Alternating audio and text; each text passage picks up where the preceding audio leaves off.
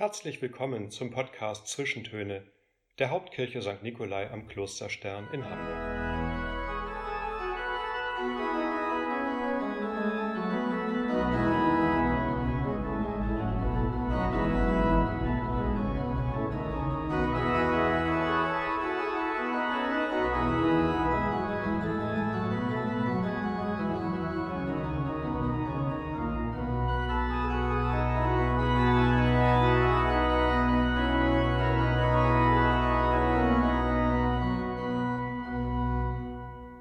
Daniel träumt davon, eine Melodie zu finden, die die Menschen glücklich macht. Er sucht nach einem neuen Lied, das die Herzen der Menschen erreicht. Aber gibt es dafür Töne? Lässt sich eine Melodie finden, die unsere Welt verzaubert? Wer weiß. Der zehnjährige Junge steht mit seiner Geige in einem wogenden Weizenfeld und übt. Die Noten hat er mit Wäscheklammern an den Getreidehalmen befestigt es ist die Schönheit eines selbstvergessenen Moments, die wir sehen. Wenig später tauchen zwei Schulkameraden auf. Sie machen sich über Daniel lustig, schubsen ihn hin und her, sie machen seine Noten kaputt und zerstören roh den magischen Augenblick. Als erwachsener Mann wird Daniel ein berühmter Dirigent. Doch erst als er seinen Beruf aufgibt und in sein Heimatdorf zurückkehrt, findet er wirklich zu den Herzen der Menschen und auch zu seinem eigenen. Daniel, der große Musiker, übernimmt die Kantorenstelle in der Kirchengemeinde seines von Kindheitserinnerungen erfüllten Heimatdorfs. Im Kirchenchor wird seitdem mit dem ganzen Einsatz von Körper und Seele ein neues Lied gesungen. Lebensfreude, Schmerz, Hoffnungen und Ängste finden im gemeinsamen Singen ihren Ausdruck. Ich singe dir mit Herz und Mund, Herr meines Herzens Lust. Vielleicht haben Sie die Geschichte auch in Erinnerung. Es ist die Handlung des schwedischen Films Wie im Himmel. Viele Menschen hat er tief berührt. So selten ich auch ins Kino gehe, diesen Film würde ich mir sofort wieder ansehen, denn in ihm kann man sehen, hören und spüren, wie die mühseligen und beladenen durch ihr Singen Befreiung erleben und Neues an sich selbst entdecken. Was meinen Sie, ob Jesus mit seinen Jüngerinnen und Jüngern wohl auch gesungen hat, wenn sie unterwegs waren oder gemeinsam Gottesdienst gefeiert haben? Ich kann mir das sehr gut vorstellen. Ganz sicher hat auch Jesus gesungen. Er ist ja in der jüdischen Tradition aufgewachsen und die jüdische Tradition ist stark geprägt von Musik. Die Psalmen des Alten Testaments sind sozusagen das Gesangbuch Israels.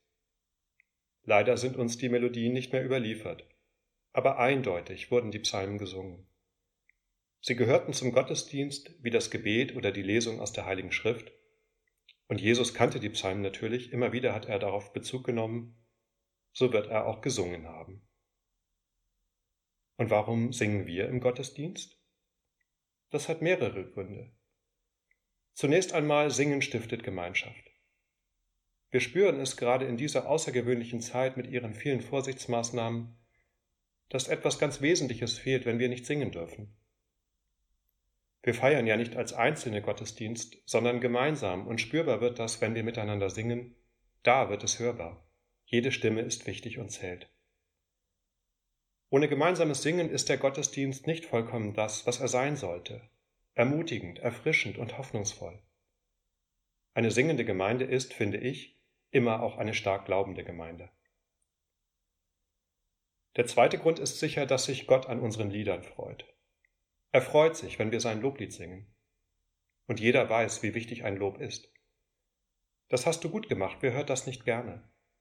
Du bist mir wichtig, so ein Satz baut auf. Ich vertraue dir, dieses Wort geht tief ins Herz. So wie wir uns über Lob freuen, freut sich auch Gott darüber. Das Leben wird schöner, leichter, erfreulicher, wenn wir Lob und Dank aussprechen. Danke Gott, dass es dich gibt. Danke für deine Begleitung jeden Tag. Danke für deine Liebe und Güte. Danke für meine Freunde, meine Familie, dass ich gesund bin.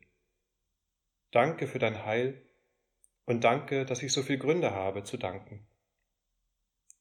Danke auch für manche Traurigkeiten, weil ich daran wachse und menschlich reife. Ich kann das aussprechen, ich kann das beten Aber noch viel schöner ist es, wenn ich es singe. Singen stiftet Gemeinschaft. Lebensfreude, Schmerz, Hoffnungen und Ängste finden ihren Ausdruck. Ich singe dir mit Herz und Mund, Herr meines Herzens Lust. Hörbar wird das in dem wunderbaren Chorprojekt, das unsere Kirchenmusikerin Anne Gera mit Gemeindemitgliedern und zufällig vorbeikommenden Spaziergängern an zwei Nachmittagen auf dem Kirchenvorplatz verwirklicht hat. Jede und jeder sang für sich alleine eine oder gleich mehrere Strophen des Liedes Ich singe dir mit Herz und Mund in das Mikrofon und am Ende fügte sie alle Einzelstimmen zu einem großen Chor zusammen. Gesungen wurde mit Herz und Mund und Mut und Inbrunst, mit unterschiedlichen Stimmen und immer wieder sehr schön und überraschend professionell. Ja, es gibt sie. Die Töne, die Melodie, die für einen Moment unsere Welt verzaubern und Menschen glücklich machen.